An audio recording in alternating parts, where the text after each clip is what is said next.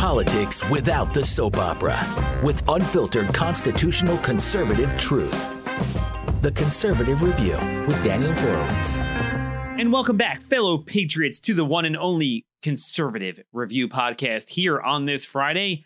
Uh, end of the week here. We are feeling a lot better. I'm sorry I was out yesterday, got a little stomach bug uh, or flu or something like that. One of these twenty-four hour viruses. Truth be told, I would have powered through it.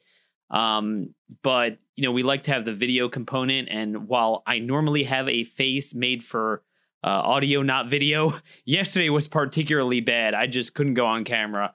Um, but I am feeling a lot better. Thank you for all the well wishes.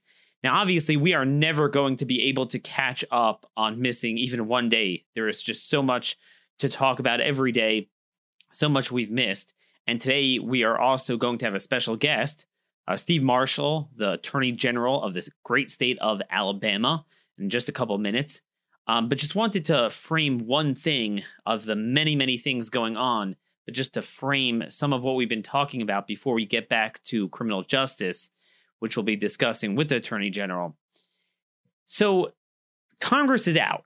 They're, they are out for Thanksgiving, even though Thanksgiving is not for another six days, but they are, they're out.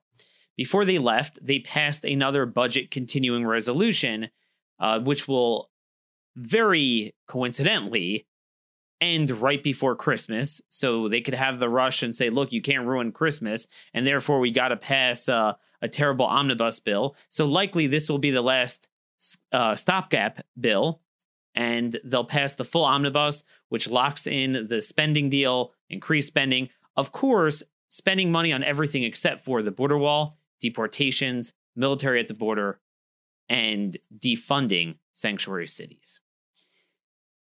What's interesting, the point I wanted to just make before we get to our guest, we'll have an article out on this, as well as a terrific in-depth article on Oklahoma's jailbreak policies and the crime rising there. The one emergency they address, so typically a continuing resolution is basically saying, look, we haven't agreed yet on a full year funding bill Um, and certain policies, let's just have it on autopilot.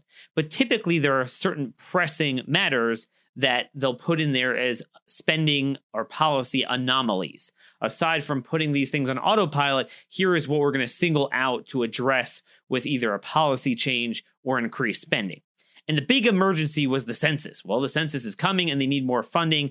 And they wound up adding an extra half a billion dollars in spending for the census, more than the Senate or the House originally had, or more what the president, more than what the president requested.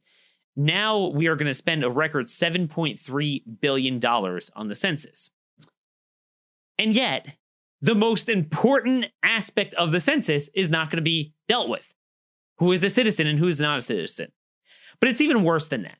We have a national emergency with neo-Confederate sanctuary jurisdictions that are thwarting the most foundational sovereignty, security, federal immigration law, and saying we are going to violate eight U S C thirteen seventy-three to restrict the information flow between local law enforcement and ICE. We're going to violate eight U S C thirteen twenty-four, which is harboring and inducing and encouraging illegal immigration. And the Senate Republicans have nothing to say about that. There was no emergency to address it.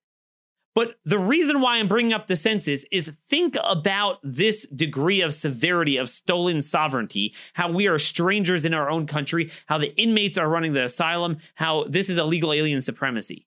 You have states that are suddenly so powerful in an era where states mean nothing, and they're able to thwart federal immigration law, attract the worst gangbangers to kill Americans, and then, oh, guess what? They're counted in the census now. Isn't that sick?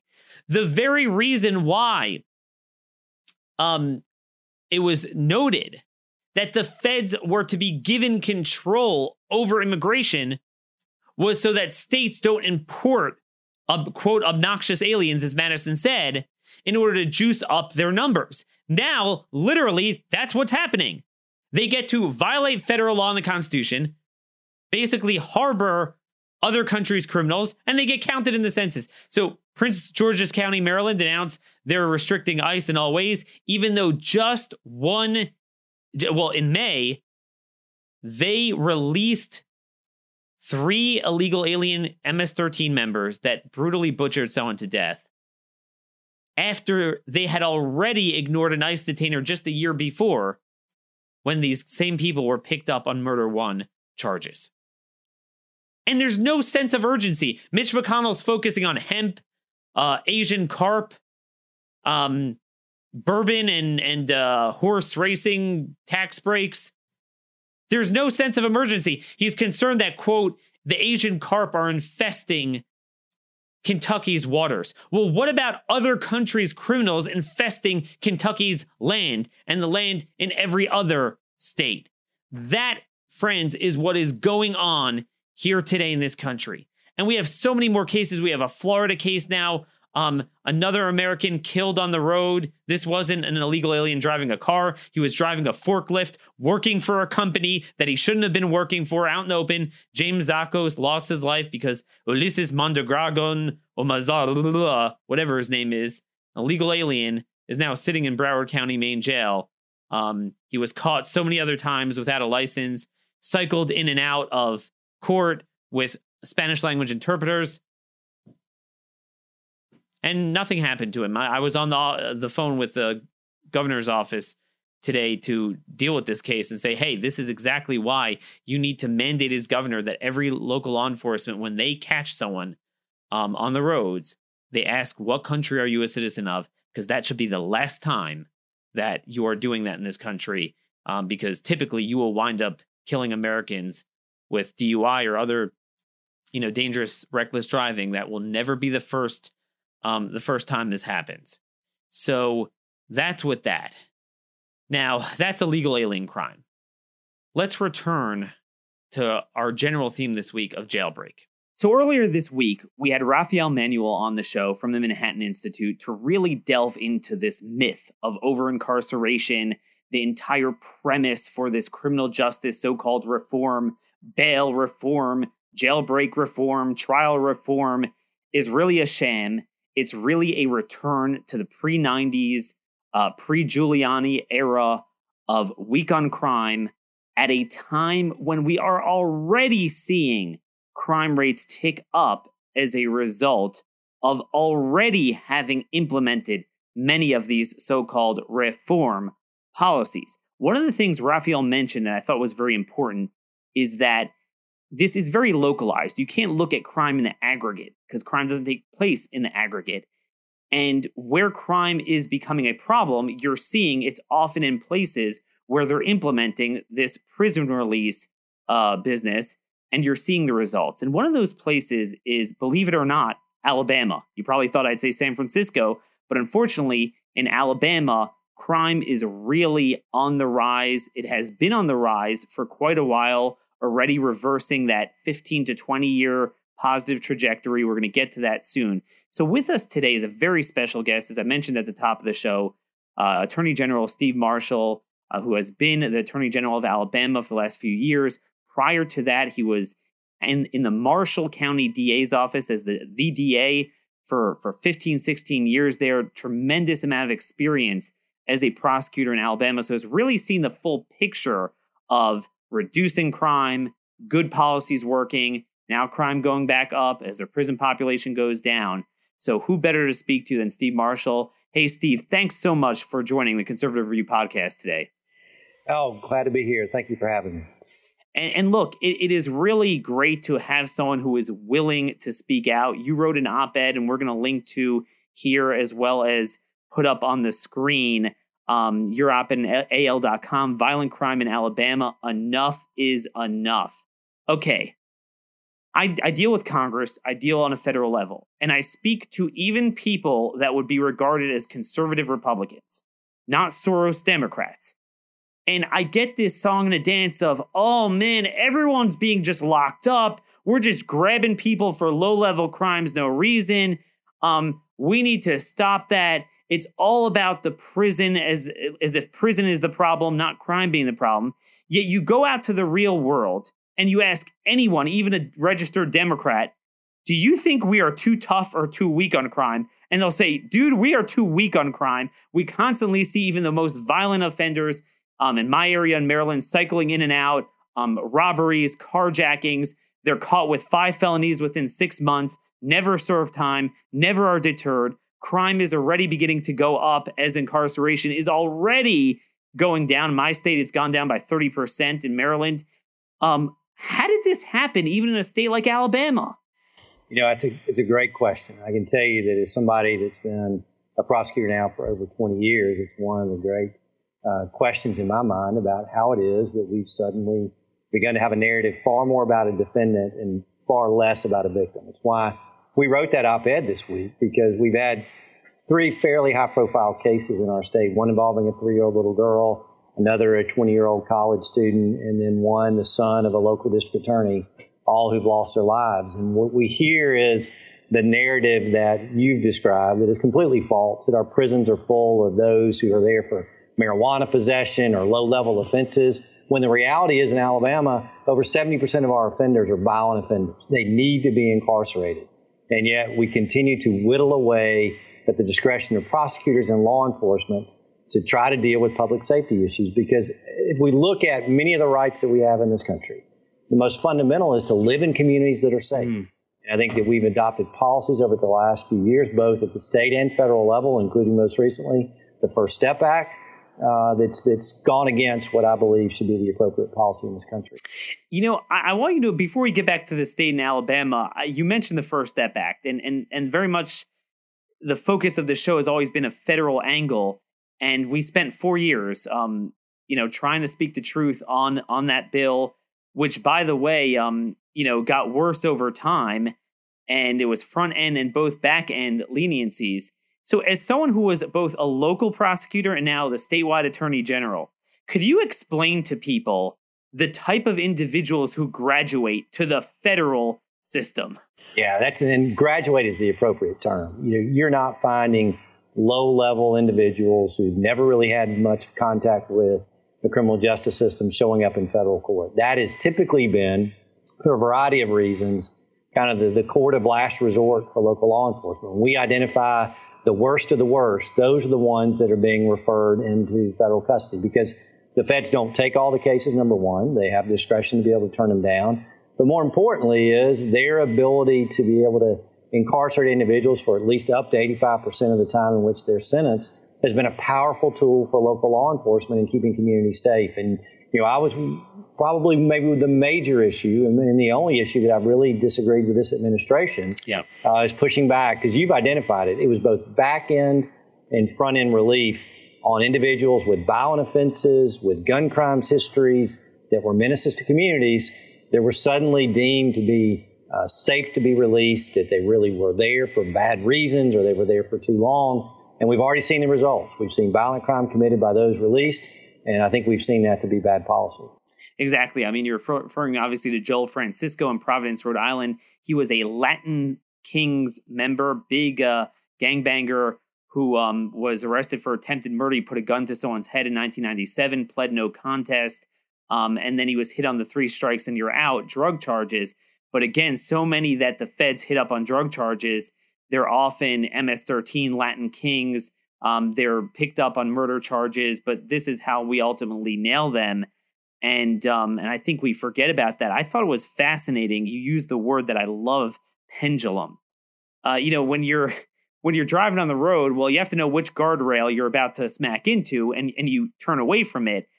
Um, we're going to put up here on the screen, and I know I sent this to your office, and it's it's a chart I made on a federal level, and you could literally see it. Crime was up, incarceration was down. Pursuant to Reagan's policies, starting in the nineties, we saw the effect. Prison population went up at a federal level. The national murder rate, which is what that chart tracks, plummeted. Guess what? You see a little bit of a hockey stick. As criminal justice reform, you know, they talk about the hockey stick with global warming. Well, you know, as as you see the prison population really plummet about twenty percent on a federal level, very precipitous, and and and the policies that are in place now will really accelerate that. It's it's starting to go back up. twenty fifteen is the benchmark year. Um, twenty eighteen, it did turn down, but I will eat my hat if it doesn't go up in twenty nineteen, which we're almost done with. Um, the National Crime Victimization Sur- Survey of B J S does show more victims even in twenty eighteen. So that's an interesting point there. But here I want to I want to turn to on the screen Alabama. I find fascinating. Um, two thousand nine is the benchmark for peak incarceration. So what happened there was incarceration went down, not just in rate. The population went up a little bit of the state. The raw numbers down twenty-eight point five percent since two thousand nine to twenty eighteen. What happened? Violent crimes up twenty-three percent according to Uniform Crime Statistics. Um, murder is up thirty-seven percent. Aggravated assault, fifty-six percent. And even with, because of just better technology, um, other issues, that property crime continues to go down. Vehicle theft is up twenty-eight percent just since twenty fourteen, according to Uniform Crime. What is wrong with Alabama? Yeah, not rocket science, is it? You know, truly, we made reforms that were pushed by the Pew Foundation and others back in two thousand eleven over the objections of law enforcement and prosecutors, as well as judges, that took great discretion away from, from local officials in making decisions about who should be in prison and not. And you saw the numbers, you know, over five thousand fewer individuals are in Alabama's prisons now than they were then. And again, it's not shocking. You talk about that, the statistics of how violent crime has gone up. You know, we look at the aggregate, you know, both of a ten-year and a five-year period, uh, significantly more than what we saw previously. And it's why, you know, even at the federal level, you know, one thing that I think is, is significant, that, that brief downtick that we've seen, I think, is, is clearly as a result of Jeff Sessions coming in and saying we're going to prosecute gun cases because those are violent offenders. And so for the first time we saw, I mean, look, Eric Holder wanted us to apologize to defendants. You know, he wanted us to basically open the floodgates of our prisons and allow people back on our streets. Jeff Sessions said no, and I really appreciate that about General Sessions' philosophy is to liberate federal law enforcement to go back after our violent offenders. And we even saw progress of that here in Alabama when we were able to use the federal courts again and the gun uh, mandatory minimums that are there to be able to find our violent offenders off the streets. But yet, you've read Alabama. I mean, we have the fifth highest uh, sort of total violent crime rate in the country, seventh highest in murders. And what we've seen of those numbers go up as our prison population has gone down. And again, I think those are connected. Yeah, and those numbers included the downtick of twenty eighteen. If you go to twenty sixteen, twenty seventeen, it was much higher. And that's that's a fascinating point I never heard anyone make. Um, you know, we, we talked about, you know, the low crime period, and now we view it as we're trending up, although the twenty eighteen hiccup, again, that's for policies likely implemented by by Sessions that are opposed by the by the jailbreak crowd. And what I find interesting is that they use our policies as a means of saying, hey, crime's down, don't worry, let's go and reverse the very policies that achieve those results. And one of the things you you mentioned, and I think, because I, I wanted to talk about this um, Aniah Blanchard case, the college student who was kidnapped um, and, and you know doesn't look very good in that case, but we hope she's still alive. Uh, this is in Auburn. So part of why I suspect, as you mentioned, some of these criminal justice reforms put in place by Alabama Republicans, two thousand eleven, two thousand fifteen, um, is because when you're talking about people caught with drug trafficking, firearms, they're often doing the assaults, murder, robberies, but for fifty million reasons, and they keep growing. It's so hard to land a conviction. They plead down, or this is what we catch them on. And everyone's like, well, that's low level. But isn't it true that once you stop prosecuting those or you downgrade those, you're not just going to get more of those crimes, but even worse ones?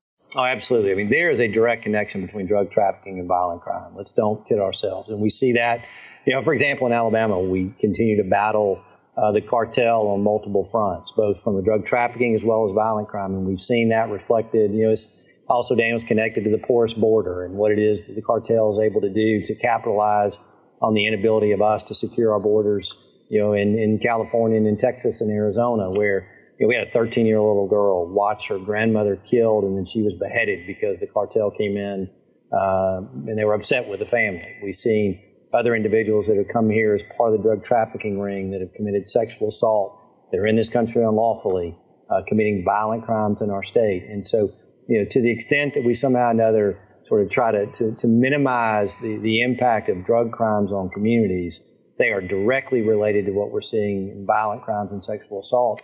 And to the extent that we somehow or other lessen the penalties there, then we're not targeting the right people.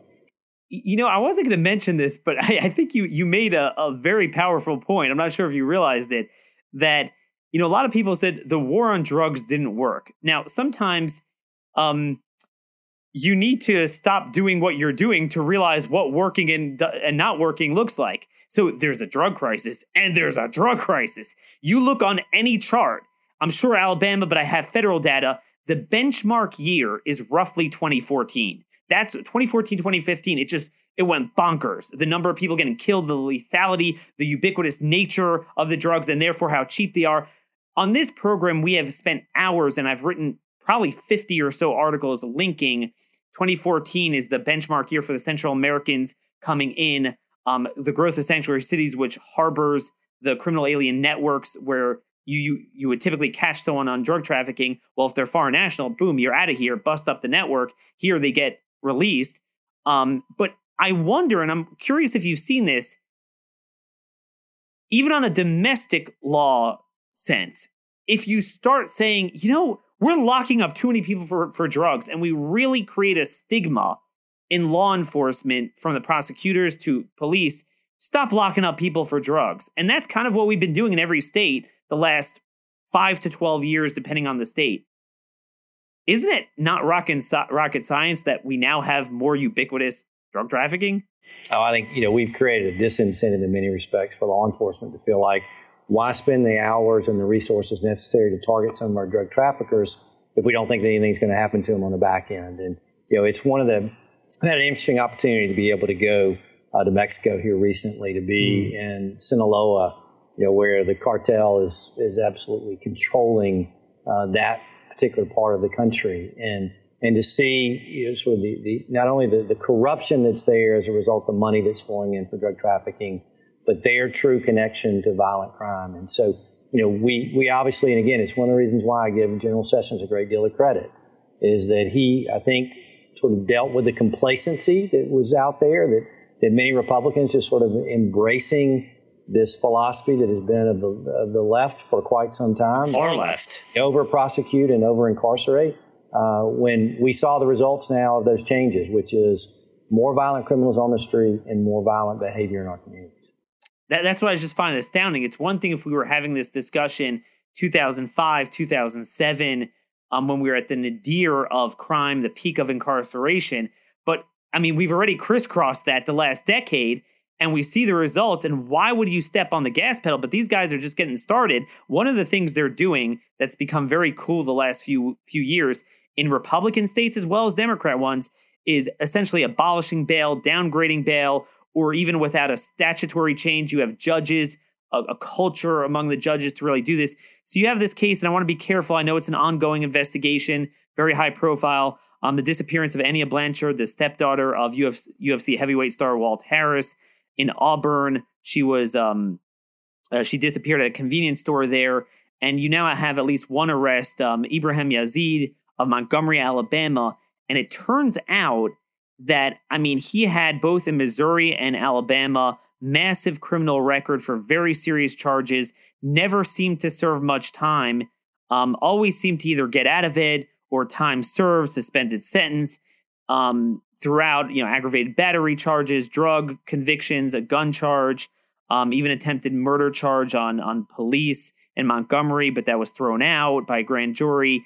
And then this past January, he was picked up um, on uh, two counts of kidnapping, two counts of robbery, and two counts of attempted murder when he allegedly beat two men, one elderly. One was found, quote, unconscious, unresponsive, severely injured, and near death. So if you would freeze frame there, I would have thought, just based on my experience, that a guy like that would be held without bond. He was released on two hundred eighty thousand bond. I'm not sure how much he had to post. Maybe it was ten percent or, or the whole thing. I'm not sure. And now he's suspected of um, kidnapping uh, Miss Blanchard. Is this a problem now with, with this weak bail and, and abolished bail in Alabama? We continue to fight the lawsuits in the A C L U and the Southern Poverty Law Center, who basically are alleging that, that we are only incarcerating those who are the poorest of the poor, and That's really the, the way that bail works. And that's obviously not the intention, nor is that the framework that bail is set up. Uh, is sadly what we hear are judges that are afraid of being sued as opposed to doing their jobs directly. You know, there's no doubt that the case that you've described, and I'm a little limited in what I can say because it's still pending, uh, you know, that gentleman has a significant criminal history, and, and more particularly the most recent case involving the seventy-seven-year-old uh, for what appears to be very similar allegations to what is now arising from the case involving Aniah Blanchard. There was a preliminary hearing this week describing him uh, forcefully putting her into her own vehicle and driving away. Uh, and there'll be more of that case to become public before long. But yeah, it goes back to, again, that fundamental question is how do we ensure public safety for the community? And, and that narrative uh, has been co-opted by the left, and, and to some extent Republicans have bought in, uh, and we need to be able to readjust our focus. And again, we've seen it Uh, most recently, again, with the First Step Act, where it was embraced. And now part of the reason for the op-ed is to continue to push back against that and maybe open some eyes again to the fact that violent crime exists. It is in a, a, a swing that is not going in the right direction. Uh, and we've got to be proactive in finding ways to do it, part of which is putting the bad guys in jail and keeping them there. And, and, and Attorney General, I mean, this is one of the things that I noted and I and I started to observe. Um, I, I've I've been on a crusade against this jailbreak for about four years. Um, you know, Ed Meese, and we'll we'll put it up right here on uh on the screen, and you can see he had an op-ed in The Hill dot com just a few years ago when the First Step Act was just a sentencing reduction, didn't have the back end uh, release up to a third of their sentence being released, and he said, "Whoa, whoa, whoa! When we talked about criminal justice, we meant." You know, uh, simplifying the duplicative um, provisions in Title eighteen, cleaning up that stuff. We didn't mean letting out federal drug traffickers. And and and a lot of people from my former employer and some of these think tanks conveniently forget how that movement uh, evolved, and it evolved to the Soros end now. But what I'm finding more and more as I go through a lot of sanctuary and criminal alien cases, and we're seeing the egregious cases where sanctuaries let out uh, child molesters and, and rapists.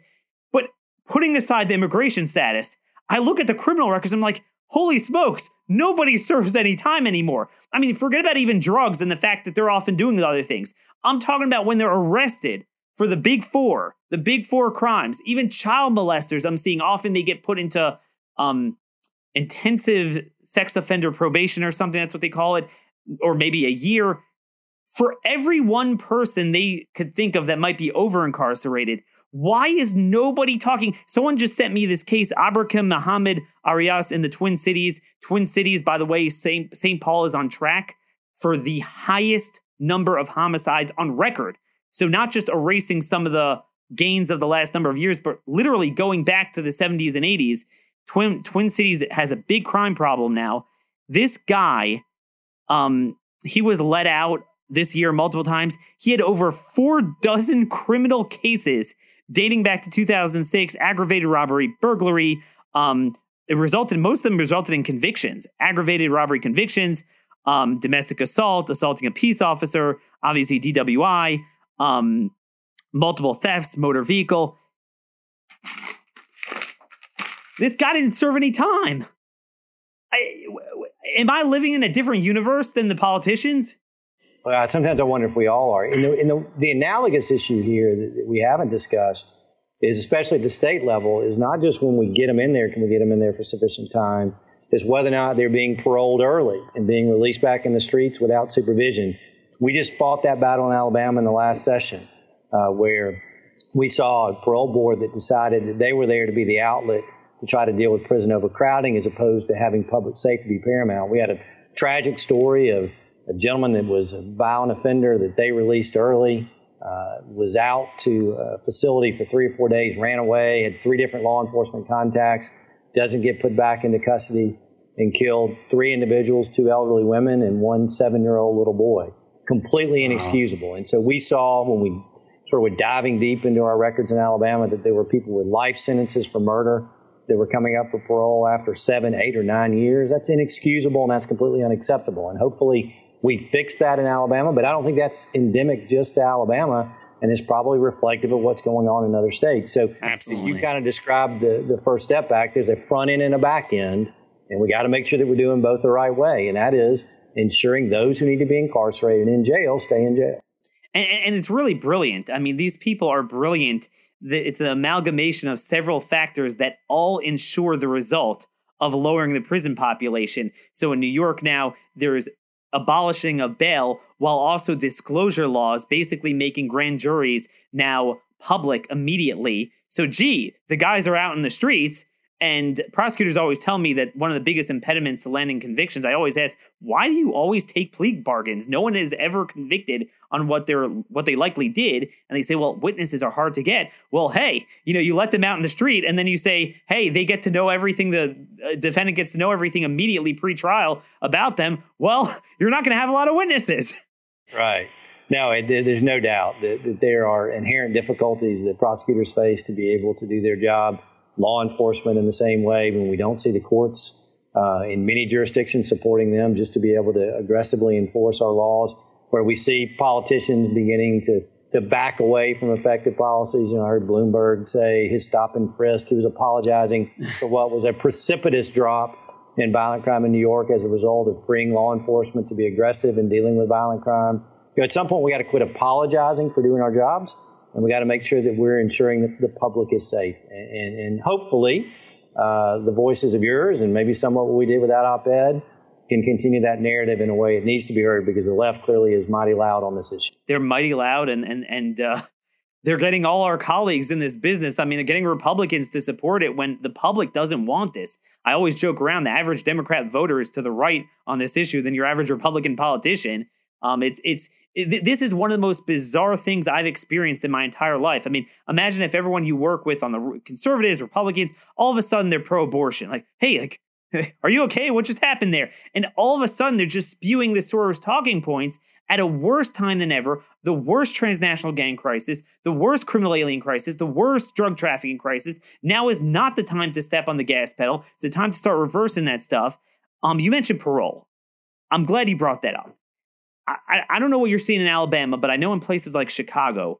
So they let them out early, but then, well, why did they let them out early? Well, because the prison population has to go down.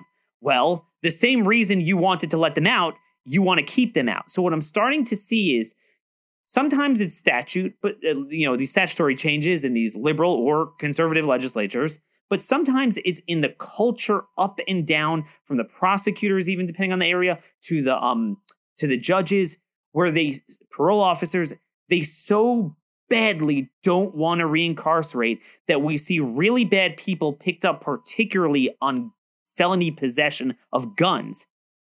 And I'm thinking to myself, here we have Democrats yelping about gun violence and gun control on law-abiding citizens.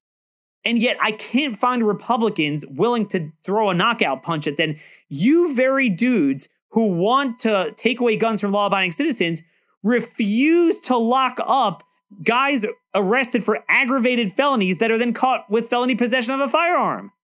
You know, and that's clearly what we saw during the, the Obama administration, where Eric Holder just backed away completely from being aggressive in those areas. And it's why, you know, I keep harping back to, to some of the changes we've seen with Jeff Sessions and General Barr, I think has been able to sort of continue that going forward. But if we want to deal with violent crime, that's one of the ways to most effectively deal with it.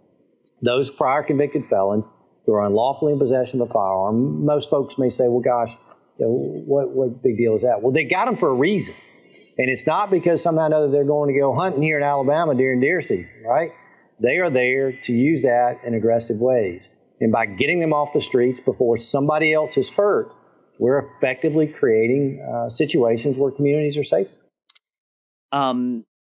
We're we're pretty much out of time, and I, I really thank you for, for your generous time. But I want to I want to go over just one more thing. I'd be remiss not to ask you about this case and just this trend in in general, um, because it's from Marshall County, where I know you were a D A for many years.